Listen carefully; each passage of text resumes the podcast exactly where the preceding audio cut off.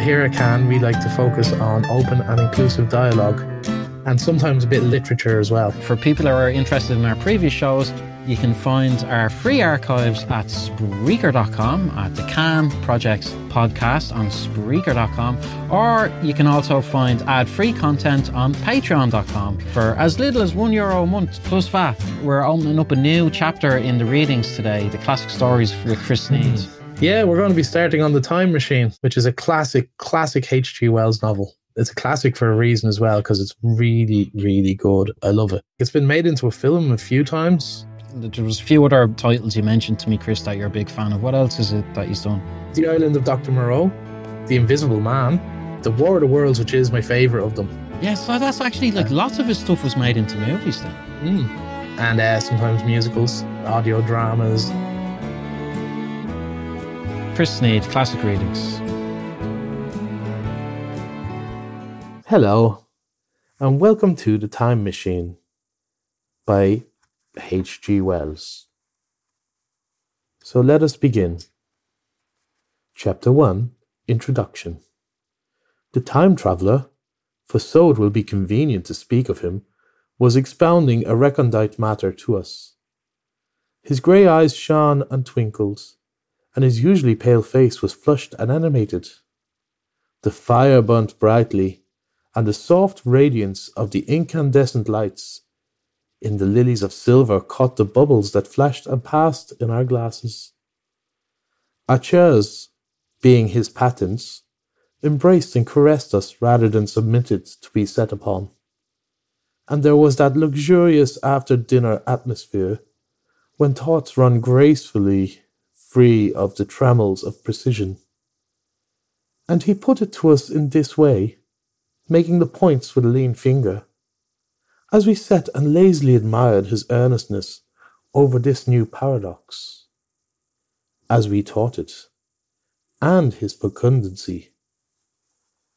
You must follow me carefully. I shall have to controvert one or two ideas that are almost universally accepted. The geometry, for instance, they taught you at school is founded on a misconception.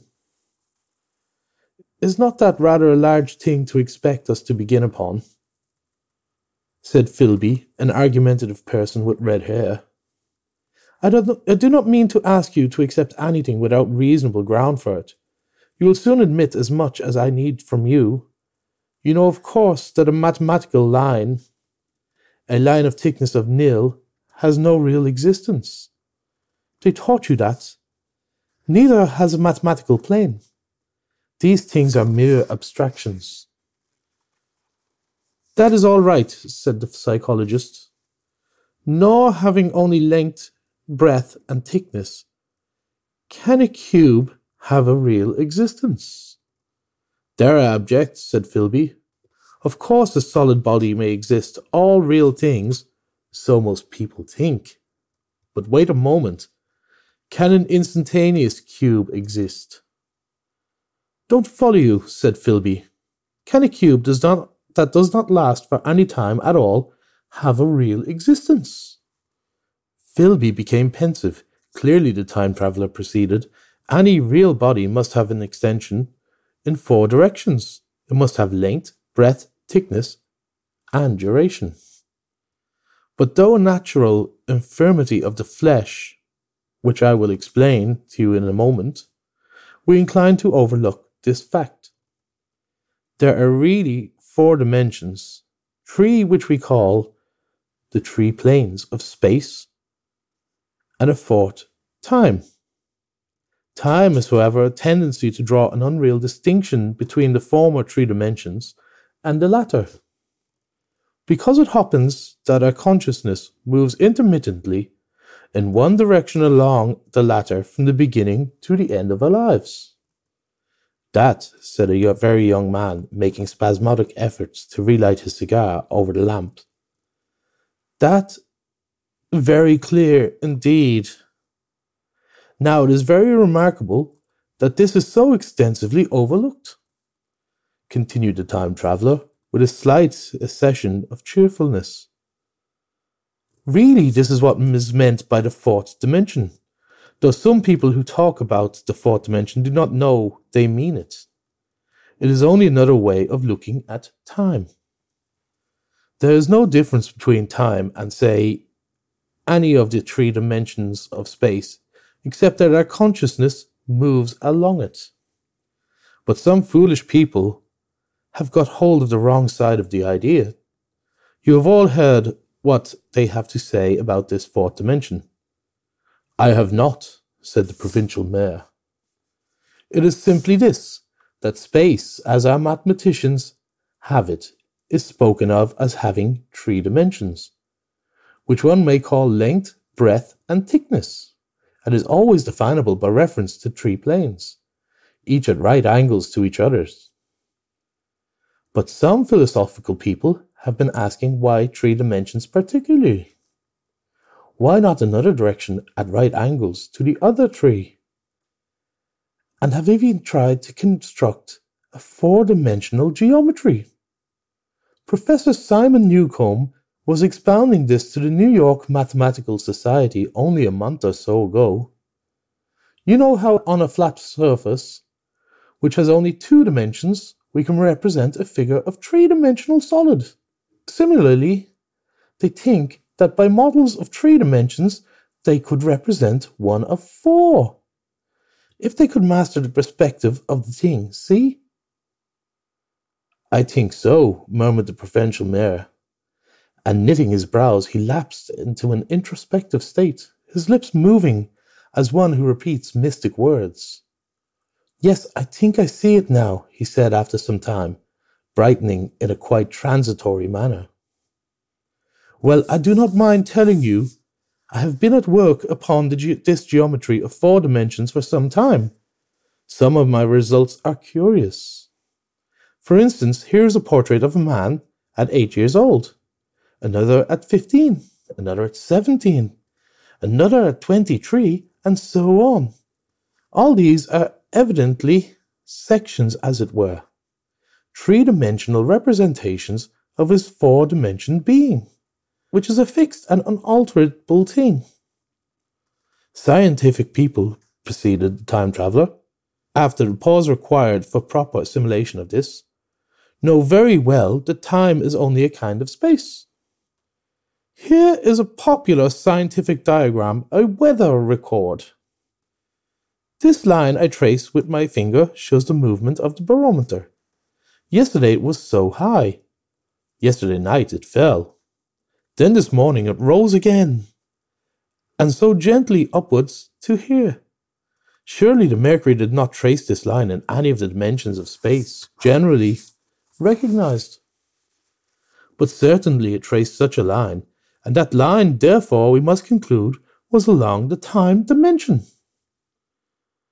But, said the medical man, staring hard at a coal in the fire. If time is really only a fourth dimension of space, why is it, and why has it always been, regarded as something different? And why cannot we move about in time as we move about in the other dimensions of space? The time traveler smiled. Are you sure we can move freely in space? Right and left we can go, backwards and forwards freely enough and men have always done so. I admit we move freely in two dimensions, but how about up and down? Gravitation limits us there. Not exactly, said the medical man. There are balloons. But before the balloons, save for the spasmodic jump, jumping and inequalities of the surface, men had no freedom of vertical movement. Still, they could move a little up and a little down said the medical man. Easier, far easier down than up. And you cannot move at all in time. You cannot get away from the present moment. My dear sir, that is just where you are wrong. That is just where the whole world has gone wrong. We are always getting away from the present moment. Our mental existence, which are immaterial and have no dimensions, are passing along the time dimension with a uniform velocity from the cradle to the grave. Just as we should travel down if we began our existence 50 miles above the Earth's surface. But the great difficulty is this, interrupted the psychologist. You can move about in all directions of space, but you cannot move about in time. That is the germ of my great discovery. But you are wrong to say we cannot move about in time. For instance, if I am recalling an incident very vividly, I go back to the instant of its occurrence. I become absent minded, as you say, and I jump back for a moment. Of course, we have no means of staying back for any length of time, or any more than a savage or an animal has of staying six feet above the ground. But a civilized man is better off than the average savage in this respect.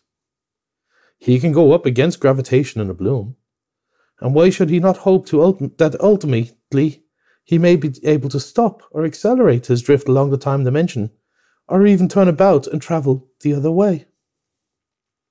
Oh, this, began Filby, is all. Why not? said the time traveller. It's against reason, said Filby. What reason? said the time traveller.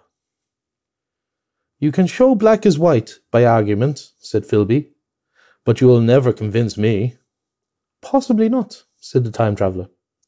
But now you begin to see the object of my investigation into the geometry of four dimensions. Long ago, I had a vague inkling of a machine. To travel through time, exclaimed the very young man, that shall travel indifferently in any direction of space and time as the driver determines. Filby contented, contented himself with laughter. But I have experimental verification, said the time traveller. It would be remarkably convenient for the historian, the psychologist suggested. One might travel back and verify the accepted account of the Battle of Hastings, for instance. Do you think you would attract attention? said the medical man. Our ancestors had no great tolerance for anachronisms. One might get one's Greek from the very lips of Homer and Plato, the young man thought. In which case they would certainly plough you for the little go the German scholars have improved Greek so much. Then there is the future, said the very young man. Just think. One might invest all one's money, leave it to accumulate that interest, and hurry on ahead.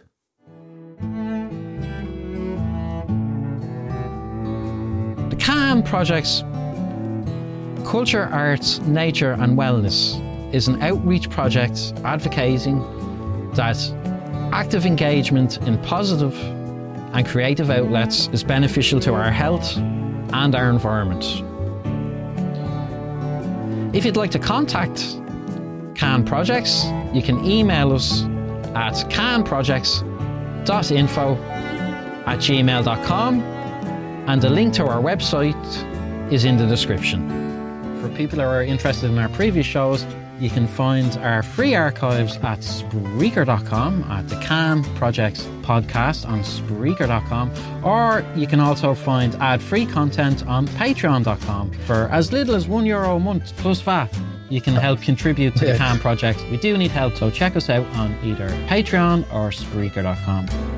Just think one might invest all one's money, leave it to accumulate that interest, and hurry on ahead. To discover a society, said I, erected on a strictly communistic basis. Of all the wild, extravagant theories, began the psychologist. So it seems to me, and so I never talked of it until. Experimental verification, cried I. You're going to verify that. The experiment, cried Filby, who was getting brain weary. Let's see your experiment anyhow, said the psychologist though it's all humbug, you know. The time traveller smiled round at us. Then, still smiling faintly, with his hands deep in his trouser pockets, he walked slowly out of the room. We heard his slippers shuffling down the long passage to his laboratory. The psychologist looked at us. I wonder what he's got. Some sleight of hand trick or another, said the medical man. And Filby tried to tell us about a, compu- a conjurer he had seen at Bur- Burslem but before he had finished his preface, the time traveller came back, and Filby's anecdote collapsed. Chapter 2 The Machine The thing the time traveller held in his hand was a glittering metallic framework, scarcely larger than a small clock, and very delicately made. There was ivory in it, and some transparent crystalline substance. And now I must be explicit, for this that follows, unless his explanation is to be accepted, is an absolutely unaccountable thing. He took one of the small octagonal tables that were scattered about the room and set it in front of the fire, with two legs on the hearthrug. And this table he pl- on the and on this table he placed the mechanism. Then he drew up a chair and sat down. The only other object on the table was a small shaded lamp, the bright light of which fell full upon the model. There were also perhaps a dozen candles about, two in brass candlesticks upon the mantel, and several in sconces, so that the room was brilliantly illuminated. I sat in a low armchair nearest the fire, and I drew this forward so as to be almost between the time traveller and the fireplace. Filby sat behind him, looking over his shoulder. The medical man and the provincial mayor watched him in profile from the right, the psychologist from the left. The very young man stood behind the psychologist. We're all on alert. It appears incredible to me that any kind of trick, however subtly conceived and however adroitly done, could have been played upon us under these conditions. The time traveller looked at us and then at the mechanism. Well, said the psychologist. This little affair, said the time traveller, resting his elbows upon the table and pressing his hands together above the apparatus, is only a model. It is my plan for a machine to travel through time. You will notice that it looks singularly askew, and that there is an odd twinkling appearance about this bar, as though it was in some way unreal. He pointed to the part with his finger. Also, here is one little white lever, and here another. The medical man got up out of his chair and peered into the thing. It is beautifully made, he said. It took two years to make, retorted the time traveller.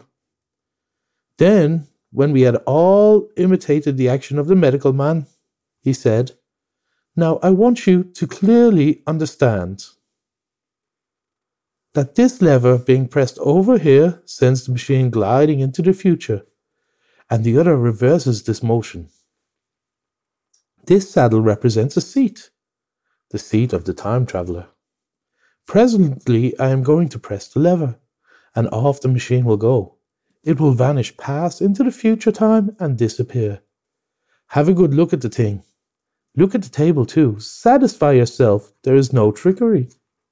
I don't want to waste this model and then be told I am a quack. There was a minute's pause, perhaps. The psychologist seemed about to speak to me, but changed his mind. Then the time traveller put forth his finger towards the lever. No, he said suddenly, lend me your hand. And turning to the psychologist, he took that individual's hand in his own and told him to put out his forefinger.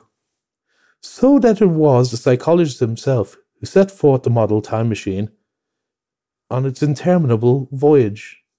We all saw the lever turn. I am absolutely certain there was no trickery. There was a breath of wind, and the lamp flame jumped. One of the candles on the mantel was blown out, and the little machine suddenly swung round, became indistinct, was seen as a ghost, for a second perhaps, as an eddy, and then faintly glittering brass and ivory, and it was gone, vanished. Save for the lamp, the table was bare. Everyone was silent for a minute, then, Phil, then Filby said he was damned. The psychologist recovered from his stupor and suddenly looked under the table at the time traveller and laughed cheerfully. Well, he said, with a reminiscence of the psychologist. Then, getting up, he went to the tobacco jar on the mantel and with his back to us began to fill his pipe. We stared at each other. Look here, said the medical man. Are you in earnest about this? Do you seriously believe that that machine has travelled into time? Certainly, said the time traveller. stooping to light a spill at the fire. Then he turned, lighted his pipe, to look at the psychologist's face. The psychologist, to show that he was not unhinged, helped himself to a cigar and tried to light it uncut. What is more, I have a big machine nearly finished in there, he indicated the laboratory. And we, when it is put together, I mean to have a journey on my own account. You mean to say that the machine has travelled into the future, said Filby. Into the future or the past, I don't know for certain. I don't know which. After an interval, the psychologist had an inspiration. It must have gone to the past. If it has gone anywhere, he said. Why? asked the time traveller. Because I presume that it has not moved in space. And if it has travelled into the future, it would still be here all the time, since it must have travelled through time.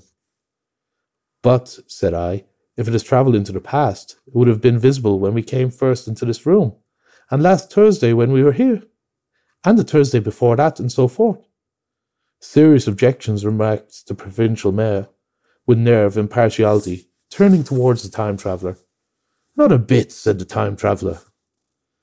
And to the psychologist, you think you can explain that? It's presentation below the threshold. You know, diluted presentation.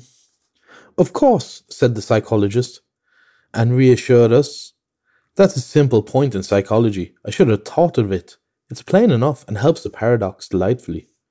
We cannot see it, nor can we appreciate this machine any more than we can the spoke of a wheel spinning, or a bullet flying through the air.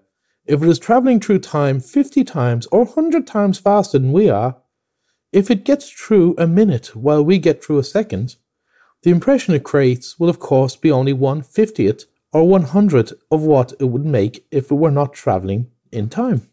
That's plain enough. He passed his hand through the space in which the machine had been. You see, he said, laughing. We sat and stared at the vacant table for a minute or so. Then the time traveller asked us what we all thought of it. It sounds plausible enough tonight, said the medical man, but wait till tomorrow. Wait for the common sense of the morning. Would you like to see the time machine itself? asked the time traveller. And therewith, taking the lamp in his hand, he led the way down the hall, down the long, drafty corridor to his lab- laboratory. I remember vividly the flickering light, his queer broad head in silhouette, the dance of the shadows, how we all followed him, puzzled but incredulous. And how there in the laboratory we beheld a larger edition of the little mechanism which we had seen vanish before our eyes. Parts were of nickel, parts of ivory. Parts had certainly been filed or sawn out of rock crystal. The thing was generally complete, but the twisted crystalline bars lay unfinished upon the bench, beside some sheets of drawings, and I took up one for a better look at it. Quartz it seemed to be. Look here, said the medical man. Are you perfectly serious, or is this a trick? Like that ghost you showed us last Christmas. Upon that machine, said the time traveller, holding the lamp aloft, I intend to explore time. Is that plain? I was never more serious in my life. None of us quite know how to take it. I caught Filby's eye over the shoulder of the medical man, and he winked at me solemnly. Well, I suppose we'll be leaving it at that. It's my pleasure to read The Time Machine by H.G. Wells for the Can Projects. And I look forward to talking to you again. Slán fóla carja.